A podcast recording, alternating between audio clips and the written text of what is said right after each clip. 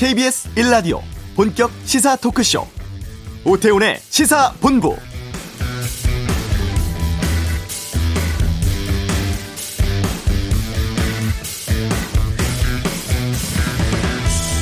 도쿄올림픽 개막식을 나흘 앞둔 시점까지 정상회담과 관련해서 한일 간 협상이 이어졌었죠. 하지만 결국 문재인 대통령은 일본에 가지 않기로 결정했습니다.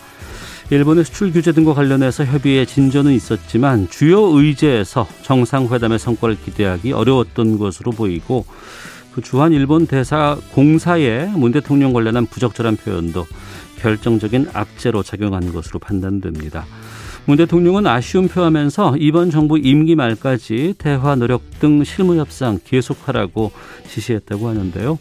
이번 도쿄올림픽 개막식 우리 정부 대표로는 황희 문체부 장관이 참석한다고 합니다. 아, 오태훈의 시사본부 2부 정치와투 시간에 이 내용 포함해서 또 청해부대 집단 감염이 있었고 여야 대선 레이스 본격적으로 지금 들어갔습니다. 다양한 정치 이슈에 대해서 의견 살펴보도록 하겠습니다. 게임 셧다운제 관련해 논란이 있습니다. 잠시 후 이슈에서 여성가족부의 입장 어떤지 듣는 시간 갖겠습니다. 이동재 전 채널A 기자의 강요 미수 관련해서 1심에서 무죄에 나왔는데요. 이건 양변의 이열지에서 다루겠고요. 유럽연합이 2035년부터 내연기관 차량 판매 금지하기로 했습니다. 권용주의 차차차에서 알아보죠. KBS 라디오 오태훈의 시사본부 지금 시작합니다.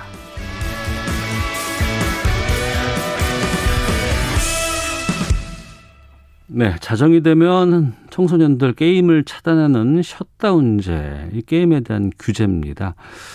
어, 지난 7월 9일 저희 시사본부에서 이 셧다운제 폐지를 찬성하는 쪽에 인터뷰를 좀 진행했었는데요. 이 셧다운제 소관 부처가 여성가족부입니다. 오늘 여성가족부의 입장 들어보고 또 연결된 김에 야권 중심으로 지금 또 제기되고 있었던 여성가족부 폐지론에 대한 입장도 좀 여쭤보도록 하겠습니다. 여성가족부의 김경선 차관을 연결하겠습니다. 안녕하십니까? 네, 안녕하세요. 예. 이 셧다운제가 2011년 11월에 도입됐으니까 거의 이제 10년 돼 가는데요. 네. 일부에서 이제 폐지해야 된다라는 얘기들 나오고 있습니다. 특히 이제 마인크래프트라고 하는 학생들이 상당히 좋아하는 이 게임 프로그램에 이게 문제가 된다라고 얘기가 나오기도 해서요. 여기에 대해서 여성가족부 지금 어떤 입장이신지부터 좀 여쭙겠습니다. 네. 어, 최근 그 셧다운제 같은 경우는 이 게임 환경이 변화를 해서 네. 그 온라인 PC 게임의 비중이 많이 줄어들었고요. 예. 모바일 게임은 크게 증가했습니다. 그래서 셧다운제는 실질적으로 온라인 PC 게임에만 적용을 하다 보니까 예. 이런 변화하는 게임 환경에 따라서 음. 셧다운제의 제도 개선은 저희도 필요하다고 보고 있습니다. 네. 그 지금 방금 말씀하신 마인크래프트 관련해서 이게 사실 마인크래프트 게임이 우리나라 청소년들한테 굉장히 인기가 많고 네. 또 부모님 입장에서도 그나마 자녀들이 해도 괜찮은 게임으로 인식되고 있었기 때문에 그 논란이 매우 컸었던 것 같습니다. 네. 그래서 우리 부에서도 어, 이 근본적으로 셧다운 제도를 개선하는 방안을 강구해 보고자 했고요.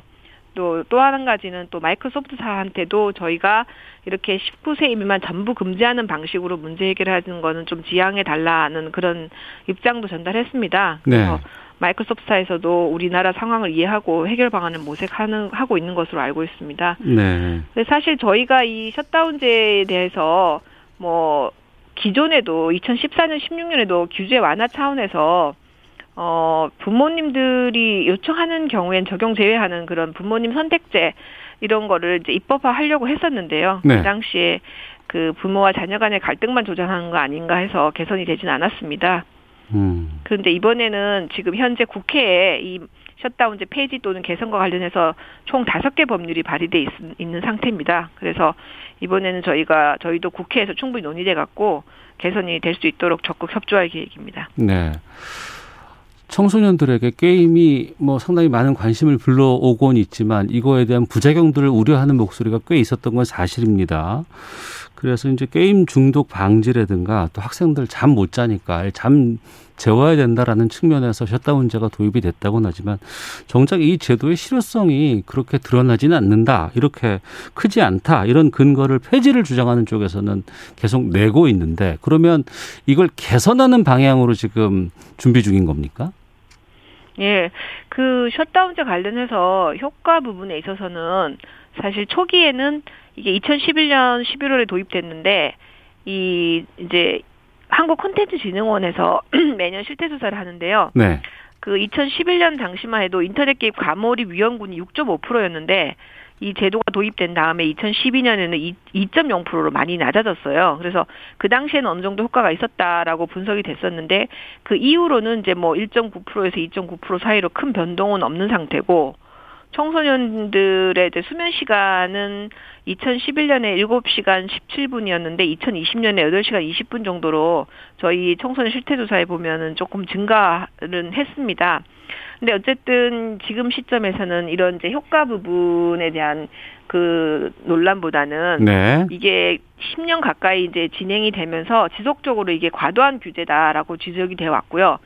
또 아까 처음 말씀드린 것처럼 최근에는 모바일 게임이 증가하면서 과거보다는 이 제도의 실효성이 좀 줄어들었거든요. 네. 또 하나는 이제 제도가 10년이 이제 되다 보니까 아무래도 좀 자율적이고 건전한 게임 문화도 어느 정도 정착이 된 거 아닌가라고 저희가 판단을 하고 있어서 그래서 이제 이번 이번에는 개 셧다운제를 좀 개선할 필요가 있다 그렇게 보고 있는 것입니다. 네. 그 시간이 많이 지났고 뭐 모바일에선 전혀 이게 적용이 안 된다고 하니까 그러면 이참에 아예 폐지 쪽으로 방향을 가는 건 어떤가라는 의견도 있는데 그런 계획은 없습니까? 그러니까 지금 현재 국회에 제출돼 있는 법안이 이제 폐지 법안이 세, 세 분의 의원님이 제시하셨고요. 예. 또 한 분은 부모 선택제 방식으로 하셨고 뭐 어떤 분은 이제 어 프로 스포츠 선수들한테 제외하는 방안 이렇게 어 다양한 의견이 있는데 네. 음, 국회에서 논의하는 과정에서 저희도 입장 표명을 하고 논의 논의 결과 어, 제도 개선이 확실하게 좀 될 수 있도록 하면 될 것 같습니다. 그 말씀은 국회에서 일정 정도의 법안이 결정이 되면 거기에 따라가겠다라는 그렇게 이해를 해도 될까요? 예, 국회 논의 과정에서 네. 저희가 네. 입장이 어 저희도 입장을 밝히고 국회 논의에서 어, 의원님들께서 결정을 하실 것 같습니다. 어. 하지만 또 일부에서는 이런 지적도 있습니다. 아, 이 10년 동안 그렇게 큰 효과를 보기는 힘들었다고는 하는데 정작 가만히 놔뒀다가 마인크래프트에서 이걸 19금으로 만들어 놓으니까 부랴부랴 나선 것이 아니냐라는 지적에 대해서는 어떤 말씀 주시겠습니까? 어, 그거는 제가 아까도 말씀드렸는데 우리 네. 부 자체적으로도 이미 2014년과 2016년에 예. 음, 이 이제 제도를 좀 완화하는 규제를 완화하려는 방향으로 논의를 추진했었는데 예. 어 그때 잘 안 될 것 안 된 경우가 있었고 음. 어뭐 이게 마인크래프트 사건 때문에 한 건 아니고요. 네. 뭐 지속적으로 규제 완화 차원에서 논의가 되어 온 상태였다고 말씀드리겠습니다. 음, 알겠습니다. 여성가족부와 관련해서도 좀 요즘 정치권에서 여러 가지 얘기가 좀 돌아서 여기에 대해서 좀 입장도 좀 여쭤보도록 하겠습니다. 여성가족부가 올해로 설립된 지 20주년 맞이하게 됐습니다. 여성을 위한 일을 하고 정책 만드는 부처 이런 오해도 좀 있기도 한데 여성가족부에서 그동안 어떤 일을 해왔고 어떤 일들을 지금 담당하고 있는지를 좀 먼저 설명해 주시죠. 네.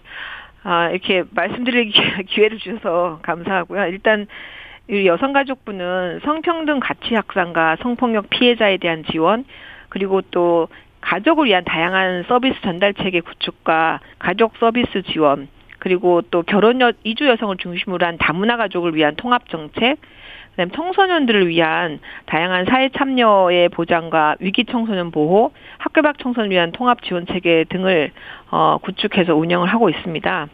그래서 어, 첫 번째로는 가장 많이 알려져 있는 저희 대표적인 그 동안의 성과를 보면 그 성평등 가치 확산을 위한 차원에서 추진했던 호주 대폐지가 2005년도에 있었고요. 예. 또 어, 저희가 이제 성폭력이나 성희롱에 대한 예방과 재발 방지, 그 다음 피해자를 위한 통합 지원 체계를 만들어 왔는데, 사실 성희롱이라는 개념 자체도 저희가 99년 처음 법적으로 도입을 했고요. 또 요즘 많이 인제되고 있는 2차 피해, 2차 가해라는 그런 개념도 저희가 2019년에 처음으로 법률에 도입을 했습니다. 그래서 이런 성폭력에 대한 예방과 지, 저 피해자에 대한 지원 체계를 그 꾸준하게 이 해왔다는 말씀을 드리고요. 또 두 번째로는 저희가 가족 정책 면에서 상당한 많은 이제 어 성과를 가져왔는데 네. 현재 전국에 246개 가족 센터나 가족 상담 전화가 있습니다. 그래서 그런 전국적인 인프라를 갖췄고 최근에 와서는 1, 1인 가구 문제도 많이 부각이 되고 있거든요. 예. 그래서 이런 가족센터를 중심으로 해서 1인 가구를 위한 프로그램, 지원 프로그램도 많이 운영을 하고 있습니다. 또 2014년에는 저희가 양육비 이행 확보법을 제정해서 양육비를 체불하고, 체불이라는 표현이 좀 약간 맞을지 모르겠지만 양육비를 지급하고 있지 않는 그런 네. 채무자를 위한 제재 방안도 마련하고 또 양육비 이행 관리원도 설립해서 어 지원을 하고 있고요. 또 세 번째로는 청소년을 위해서 우리 여성가족부가 이 20년간 전국에 220개의 학교 밖 청소년 지원센터를 설치해서 학교 밖 청소년들 위한 서비스를 통합적으로 제공하고 있는데요. 최근 이 폐지론이 일이니까 네. 우리 학교 밖 청소년 중들이 이제 SNS에 이 폐지 반대 입장을 이렇게 많이 올려주셨어요. 그래서 저희가 굉장히 이걸 무거운 책임감을 좀 느끼고 있는 상태입니다. 우리나라 청소년 정책이 저희 우리 부 명칭에 청소년이라는 문구가 없어서 네. 어, 여성가족부와 청소년 정책을 하는 거에 대해 정확히 알지 못하시는 분들도 있는데 어, 저희가 여성 이제 청소년 정책을 어, 담당을 하고 있고 2012년 같은 경우에는 유엔의 공공행정상을 저희가 수상을 하기도 했거든요. 네. 우리나라의 청소년 정책이 굉장히 좀 우수하게 평가를 대외적으로 받기도 했습니다. 알겠습니다. 네. 예, 예. 한 가지만 더 말씀드릴게요. 예, 그러시죠. 예, 예. 예.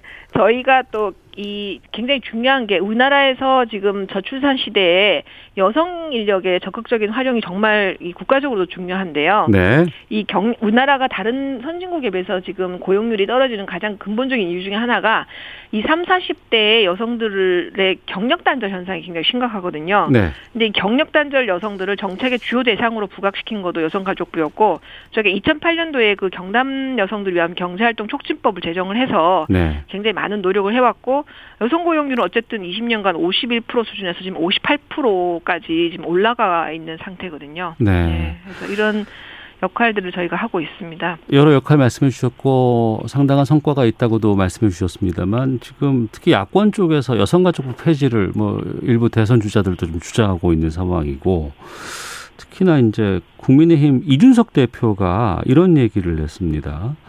여성가족부가 처음에 탄생했을 때는 호주제 폐지부터 뭐 굉장히 정책적이고 유의미한 활동을 해왔는데 그 일들 뭐 인정하지만 최근에 일이 많이 없다 보니까 오히려 일을 만들더라.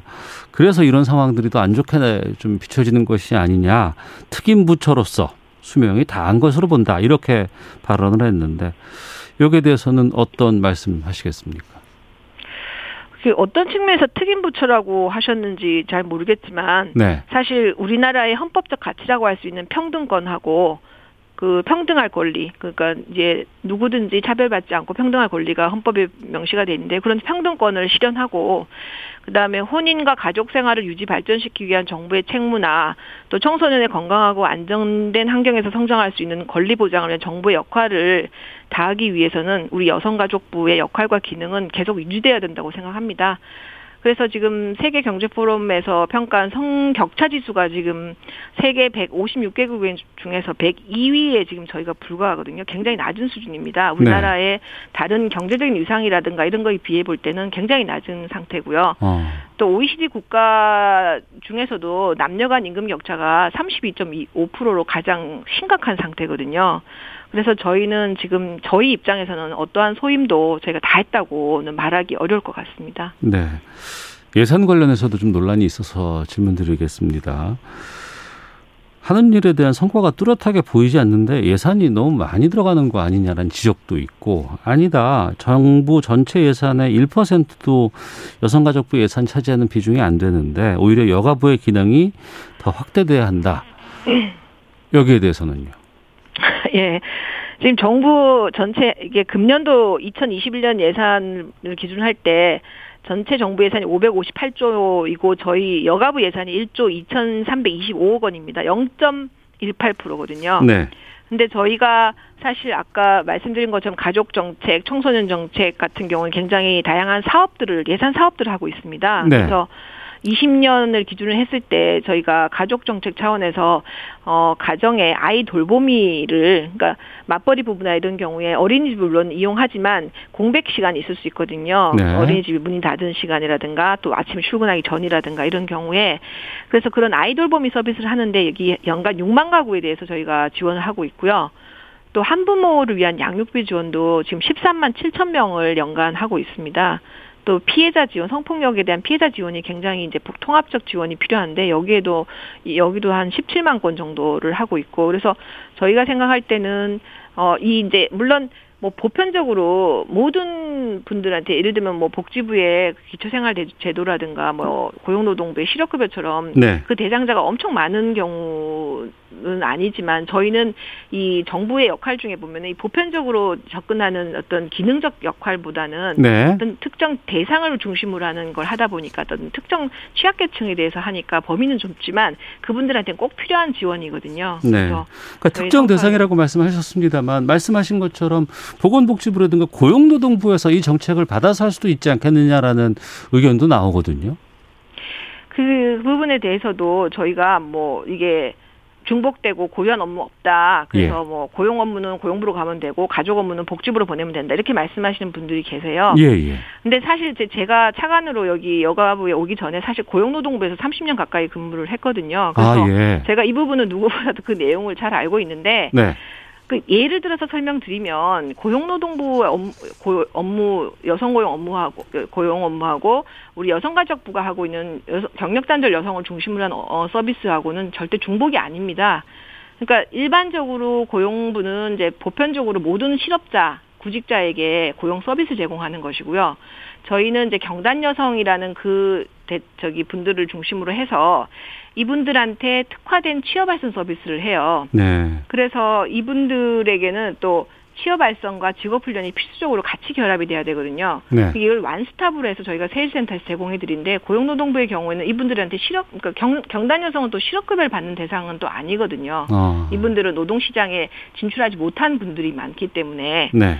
그래서 이거는 이제 이 오히려 특화된 서비스 연계 서로 연계해서 특화된 서비스를 하는 것이지 별 중복이 아니라는 거고요. 또 아까 말씀드린 것처럼 이 경단 여성 문제는 고용 서비스만 제공해 되는 게 아니라 이분들한테는 아이돌봄이라든가 또는 그 일가족 양립을 위한 가족 친화 경영 지원 제도라든가 또 성희롱이나 성폭력이 없는 안전한 근무 환경 조성이라든가 이걸 종합적으로 지원을 해드려야 되거든요. 네. 그래서 그런 면에서 볼 때는 기능별 부처만이 아니라 어떤 특정 대상을 위한 부처도 그런 분들한테 통합적인 지원 서비스를 해주기 위한 부처도 있어야 된다는 말씀을 다시 한번 드리겠습니다. 네. 이 여성 가족부 이 명칭 때문에도 좀 여러 가지 혼란이 올 수 있거나 아니면 좀 편, 좀 중된다라는 느낌이 든다는 지적도 있거든요. 부서 명칭을 바꾼다거나 좀 변화의 틀을 좀 해보는 건 어떨까라는 의견에 대해서는 어떻게 생각하십니까? 뭐 저희도 그 부분에 대해서는 적극적으로 생각을 하고 있는데요. 네. 어 사실 그 우리 여성가족부의 영어 명칭이 Ministry of Gender Equality and Family거든요. 네. 그러니까 이게 이제 양성평등이나 성평등으로 해석하실 성평등 또 성, 어, 가족 이렇게 이제 되는데 어 아까 말씀드린 것처럼 우리 여성가족부가 지향하는 가치가 네. 바로 평등입니다. 음. 그래서 또 여러 가지로 통합도 중요하고요. 그래서 네. 저희가 지향하는 가치가 평등, 통합 이런 것이기 때문에 그 이런 저희가 지향하는 핵심 가치가 나타난 명칭으로 개선할 용의가 있습니다. 음, 알겠습니다. 여론조사가 있어서 좀 말씀드리고 여쭤볼게요. 엠브레인 퍼블릭, 케이스탯 리서치, 코리아 리서치 한국 리서치 4개 조사업체가 지난 12일, 13일, 14일 전국 만 18세 이상 1,016명을 대상으로 여성가족부 폐지에 대해서 찬반을 물었습니다. 동의한다가 48%, 동의하지 않는다 41%. 성별로는 남성 61, 여성 35%가 동의. 연령대별로는 20, 30대 59%가 동의, 40대, 50대 51%가 동의하지 않는다. 이렇게 밝혔는데 이 여론 여성가족부에서는 어떻게 받아들이고 계시는지요? 예. 폐지에 대한 설문은 결국 어 현재 우리 저희 여성가족부가 업무 수행을 그러니까 저희 여성가족부 업무 수행에 대한 평가라고 저희는 생각을 합니다. 예. 그래서 그만큼 저희가 부족한 부분이 많았다고 생각을 하고 겸허하게 받아들이고 있습니다. 근데 다만 폐지라는 게 말 그대로 그냥 폐지하라는 그런 측면보다는 네. 변화해야 한다 라는 그런 지적일 수도 있다고 생각을 합니다. 그리고 방금 말씀하신 것처럼 특히 20, 30대의 네. 개선 욕구가 높은 것을 저희는 지금 가장 유의미하게 받아들이고 있고요. 예, 예. 이런 20, 30대 분들과의 어떤 소통의 기회라든가 이분들이 이제 이 진심으로 원하는 것이 무엇인지에 대해서 좀 다양한 각도에서 좀 저희가 이 소통하고 어, 해결 방안을 마련해야 될 것 같습니다. 알겠습니다. 셧다운제에 대한 뭐 개선 입장도 말씀해 주셨고 또 최근에 정치권에서 좀 어, 일고 있는 여성가족부 폐지에 대한 입장도 좀 들었습니다. 또 보면은 여성가족부에 대해서 여러 가지 다양한 의견들이 많이 존재하는 건 사실인 것 같고요.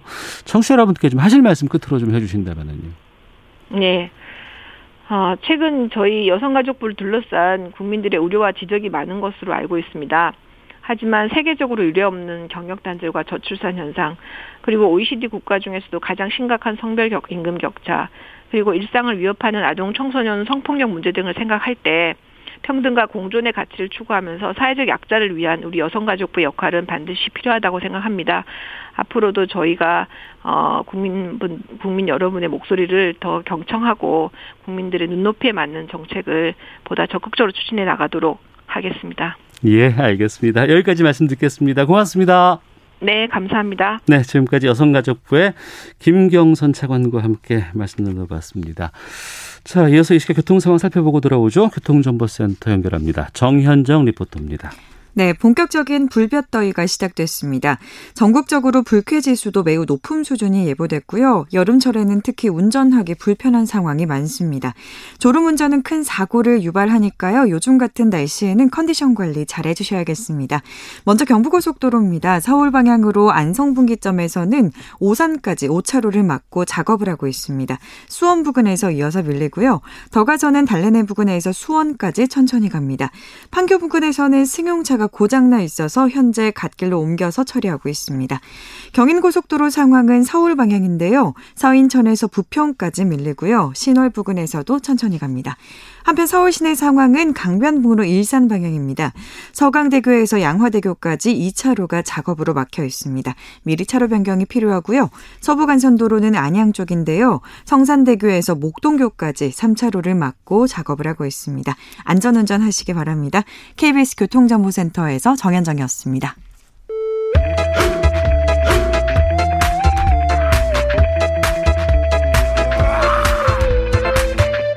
오태우래 시사 본부.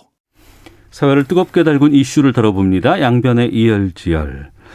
검언유착 의혹으로 번졌었죠. 어, 이동재 전 채널A 기자의 강요미수 혐의에 대해서 법원이 1심에서 무죄를 선고했습니다. 양지열 변호사와 함께하겠습니다. 어서 오십시오. 네, 안녕하세요. 예. 먼저 시간이 좀 돼서 예. 이 채널A 사건 이게 어떤 건지를부터 좀 말씀.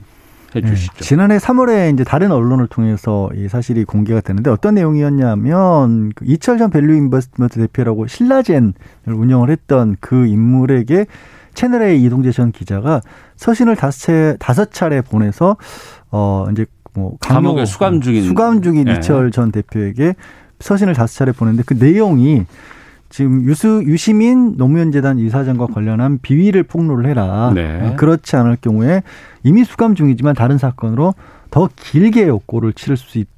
그리고 또 가족들까지도 해를 입을 수 있다라는 그런 내용들이 들어 있었습니다. 네. 그래서 이제 그 이철 전 대표 같은 경우는 수감 중이었으니까 나갈 수는 없고 본인의 대리인을 통해서 어 이동재 전 기자를 만나도록 했고 그 과정에서 이동재 전 기자가 실제 그런 일을 자신이 할 수 있다라는 그런 어떤 증거를 하기 위해서 녹취록을 들려줬다라는 거죠. 그 녹취록의 주인공이 이제 검찰의 고위직 인사로 알려졌고 그렇게 이제 이동재 기자도 얘기를 했다라는 것이고 그 들은 사람은 그게 누군지도 확실히 알 수 있을 것 같다라는 네. 식으로 그렇게 언론을 통해서 어, 폭로가 되면서 사건이 시작이 됐던 겁니다. 근데 이게 단순히 그 수감 중인 죄수에게 기자가 접근해서 뭔가 회유 협박을 했다라는 음. 측면을 넘어서서 이게 윤석열 검찰총장 당시 음. 네. 그리고 추미애 법무부 장관의 여러 가지 문제로까지 이게 번졌잖아요. 왜냐하면 이 그 지목된 인물이 윤석열 전 총장의 가장 이제 그 가까운 그런 인물로 알려졌고 또 어, 그래서 이제 대검에서 사실 대검 감찰부에서 이게 사실이라고 한다라면 굉장히 심각한 문제 아니겠습니까? 그래서 네. 감찰을 들어가겠다라고 했는데 그 감찰을 윤 전 총장이 막습니다. 윤 전 총장이 막고 그리고 이거를 수사를 이제 어, 독립된 수사기관에서 어, 중앙지검 수사를 하려고 그랬는데 수사를 하는 것이 맞는지를 가지고 이 좀 뭐 윤 전 총장이 머뭇거리는 그런 모습을 보였죠. 이게 수사를 진행하는 게 맞는지 뭐 전문 수사 자문단을 소집을 하도록 한다든가. 그랬었네요. 예, 기억납니다. 예, 예. 그래서 그거를 추 전 장관이 아 그걸 왜 수사를 빨리 진행을 하지 않고 막느냐. 그 사이에 사실 뭐 알려진 바와 같이 이동재 전 기자 같은 경우도 휴대전화나 어, 노트북 같은 것들을 다 기록을 삭제하는 그런 행위들도 있었기 때문에 이거를 막는 것이 잘못됐다라면서 손을 떼라라고 수사지휘권을 행사를 하죠. 네. 수사지휘권도 행사했고 또 지난해 윤 전 총장에 대한 징계를 청구하면서도 이 사건을 윤 전 총장에 대한 징계 사유 중의 하나로 꼽기도 했습니다. 네. 네. 상당히 오랫동안 시끄럽고 네. 시사 프로그램에서도 많이 다뤘던 내용이었고 채널 A에서도 자체 진상 조사를 네. 하고 뭐 수사에 협조하겠다 뭐 이런 네. 것들도 발표를 했었는데 검찰은 1년 6개월 구형을 했는데 재판부가 무죄를 내렸어요. 네. 어느 부분에서 판단이 바뀐 겁니까? 음, 갈린 겁니까? 어, 일단 조금 전에 얘기하신 것처럼 채널A에서도 진상조사를 했거든요. 예. 그리고 채널A 진상조사 결과가 생각보다 굉장히 많은 내용들을 담고 있었습니다. 그러니까 예. 실제로 그런 내용의 녹취록 같은 것들이 있다. 그리고 또 보고를 하는 과정에서 어, 이동재 전 기자가 뭐 사건과 관련된 내용들을 어 채널A나 채널A 관계자들에게 보고한 내용 이런 것들 그러니까 뭐 구체적인 내용이 어떤 것인지 뭐 말씀드린 건 좀 그렇지만 뭔가 실제로 정말 그런 일이 있었 있지 않았을까라는 의심을 가질 만한 그런 내용들도 꽤 있었거든요. 네.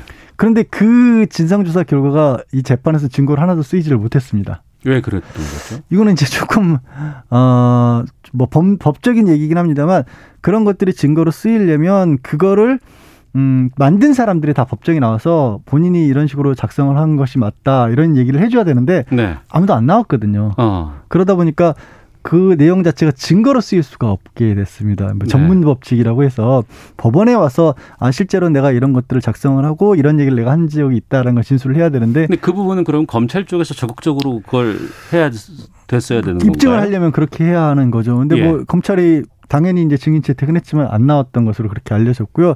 또 두 번째는 뭐 많이도 알려졌지만 어 아까 이제 그냥 고위직이라고만 얘기를 했지만 한동훈 검사장이지 않습니까? 네. 한동훈 검사장이 결국 저 정말로 뭔가 영향력을 행사할 수 있는 만한 위치에 실제로 이동재 전 기자와 연락을 주고받았다라는 부분들이 입증이 돼야 어, 법원 입장에서 봤을 때는 아 이게 지금 이철 전 대표 입장에서는 무서울 수밖에 없었겠다 이게 좀 직접적으로 나오는데 그 부분이 이 밝혀내지를 못했거든요. 어. 아예 이제 공소장 자체에서 한동훈 검사장은 이름이 빠졌었어요. 네. 그냥 이동재 전 기자만 이 공소를 제기했고 그 내용이 안 들어가 있었기 때문에 그렇고요. 또 다른 부분들은 구체적으로는 이제 음 강요를 한다는 것은 뭔가 이 상대방이 진짜 겁을 만할 겁을 먹을 만한 어떤 구체적인 어, 협박이 있어야 되는데 네. 그런 구체성이 좀 떨어진다고 법원은 본 겁니다. 그런데 협박의 이, 구체성이 예, 예. 떨어진다. 그 구체성이 떨어진다라는 거에 배경에는 앞서 말씀드린 것처럼 그 한동훈 전 검사장, 한동훈 검사장이죠. 검사장과의 연결고리가 없었던 게좀 네. 결정적인 역할을 한 것으로 보이고요. 다만 법원의 판단 부분에 저는 좀 이해가 안 가는 부분이 있어요. 판결문 내용 알려진 걸 보면 그 녹취록 같은 걸 들려준 게 어.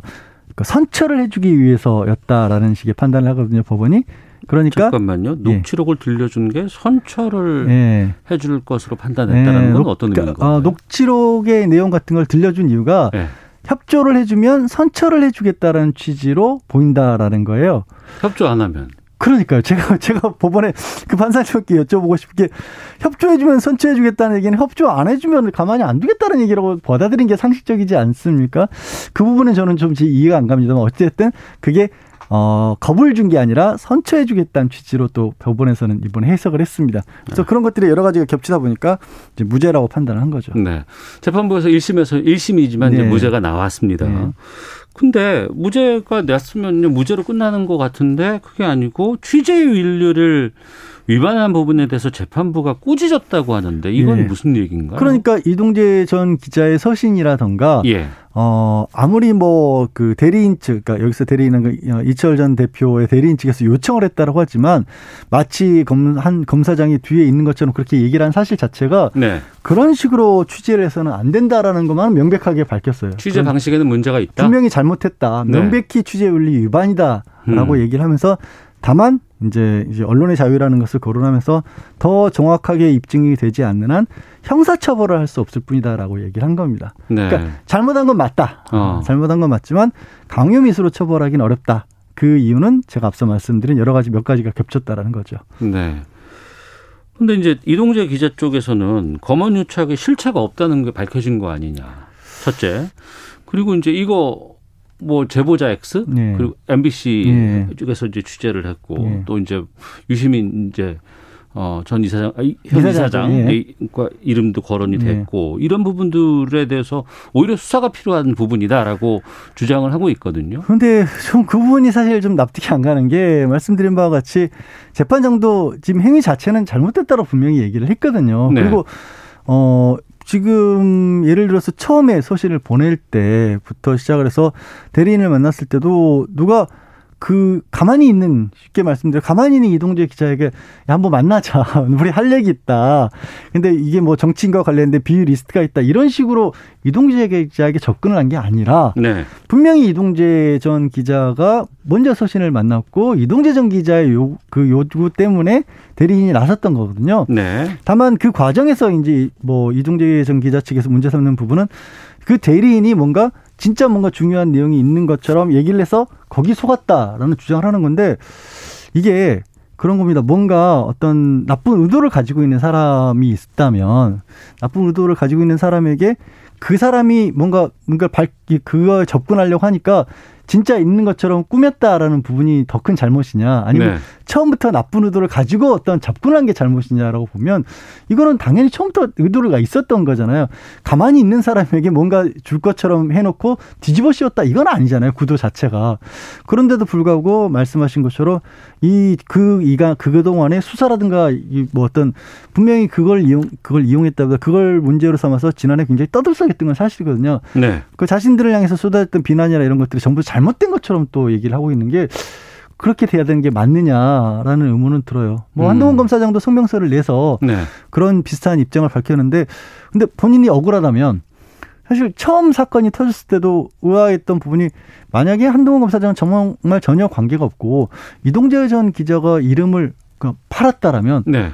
이동재 전 기자에 대한 비난이 더 먼저 있어야 되는 거잖아요. 어. 근데 이동재 전 기자에 대해서는 딱히 얘기가 없이 그 사건을 이용했다라는 것에 대해서만 이제 어, 더 추가적으로 수사가 필요하다라는 식의 주장을 하고 있어서 글쎄 이게 요즘에 최근에 이제 검찰에서 벌어진 일련의 사건들을 보면 뭐 법적인 어떤 부분을 떠나서 전부 약간 정치 논리가 오히려 개입돼 있는 것 같다라는 그런 생각이 좀 듭니다. 예. 네.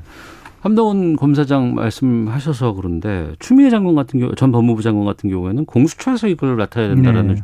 얘기도 하고 있거든요. 그건 네. 어떻게 보고 계세요? 그 여전히 뭐 풀리지 않는 부분 중에 하나가 당시에 한동훈 검사장하고 이제 이동재 전 기자와 그 시기에 연락을 자주 드려받은 것은 사실이고 아직 이제 어, 한동훈 검사장이 휴대전화 같은 것도 내용을 모르고 있거든요. 네. 한동훈 검사장은 이제 별건 수사 의혹을 제기하면서 그걸 보여줄 수 없다라는 입장이니까 그런 부분이 하나가 있고요. 아까 이제 말씀드린 것처럼 윤 전 총장 같은 경우에도 수사에 굉장히 소극적이었던 부분이 있습니다. 그래서 그런 부분 수사 지휘권을 행사하면서까지 이 수사를 막으려 했던 그러니까 수사 어, 발동하기 전까지 수사를 막으려 했던 것처럼 보이는 부분이 있기 때문에 네. 이 부분이 이제 직권남용이나 이런 부분이 가능할 수 있지 않느냐 이런 얘기를 하신 거죠. 음. 그러면 이전 기자가 공모한 의혹과 관련해서 한동훈 검사 같은 경우에는 지금 기소가 된 것도 아니잖아요. 네, 공소장을 넘어가지 않았죠. 그건 그럼 그냥 끝난 겁니까? 어떻게 되는 거예요? 끝났다기보다 어 이게 뭐 사건화돼서 끝난 게 아니기 때문에 네. 뭐 불기소 처분을 했다라는 것은 언제든지 뭔가 다른 증거가 있다라면 다시 기소할 수 있는데 지금 나온 것만으로는 어, 새로운 걸 찾는 게 결국에는 말씀드린 뭐 휴대전화 이런 정도겠죠. 음. 검찰은 항소 검찰은 항소를 할 텐데 네. 항소를 하더라도 어, 몇 가지 짚은 부분들 이게 구체적인 해악이 없었다고 하는데 재소 중인 감옥에 있는 사람 입장에서 몇십 년 형을 살 수도 있다라는 얘기를 한다는 것 자체가 음. 그럼 더 얼마만큼이나 구체적이어야 되냐라는 얘기도 할 수 있고 아까 말씀드린 선처로 들린다. 선처라는 건 선처 안 해주면 당연히 더 나쁘게 하겠다라는 거 아닌가? 네. 이런 어떤 법률적인 검토 필요할 것 같고요. 그 중간에 그 채널의 자체적으로 했던 진상조사 결과 같은 것들도 증거로 쓸수 있는 부분이거든요. 그런 네. 부분들이 아마 항소심에서 다시 다퉈질 수는 있지 않을까 싶습니다. 알겠습니다. 양지열 변호사 함께했습니다. 고맙습니다. 네, 고맙습니다. 잠시 후 2부 정치와토 문 대통령의 방일 무산 배경 또 한일 관계 전망해 보는 시간 갖겠습니다. 권영주의 차차차도 준비되어 있습니다. 2부에서 뵙겠습니다.